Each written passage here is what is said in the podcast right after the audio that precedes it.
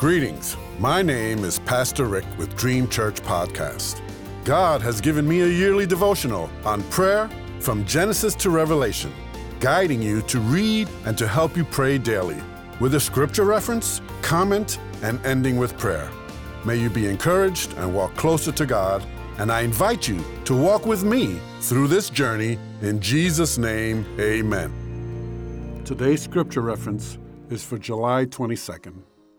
Psalm 43, 1 through 5 says, Vindicate me, my God, and plead my cause against an unfaithful nation. Rescue me from those who are deceitful and wicked. You are God, my stronghold.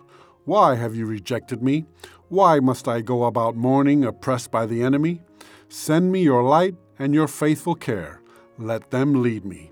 Let them bring me to your holy mountain, to the place where you dwell. Then I will go to the altar of God, to God my joy and my delight. I will praise you with the lyre, O God my God. Why, my soul, are you downcast? Why so disturbed within me? Put your hope in God, for I will yet praise him, my Savior and my God. Today's comment When we are falsely accused by the devil or by mankind, we will be vindicated.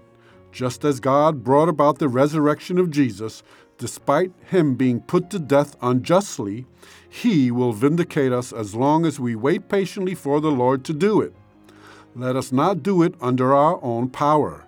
For God said in Romans 13 and 19 that he will repay, that he will avenge. 1 John 2 and 1 says, We have one who speaks to the Father in our defense, Jesus Christ, the righteous one. The church should be praying like this psalmist today, for we have unfaithful nations all around us. There is deceitfulness and wickedness all around us.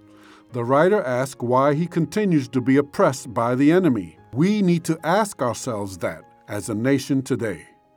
The problem is our government is divided Democrats and Republicans. There are saved and unsaved leaders in our government the left against the right, Christian and non Christian. We should always pray for our leaders on a daily basis. Finally, we need to pray or sing to our own souls. Why so downcast, O oh my soul? Put your hope in God. Put your hope in God. Oh, why so downcast, O oh my soul? Put your hope in God and bless the Lord, O oh my soul. I credit Marty Nystrom for that chorus. Let us pray.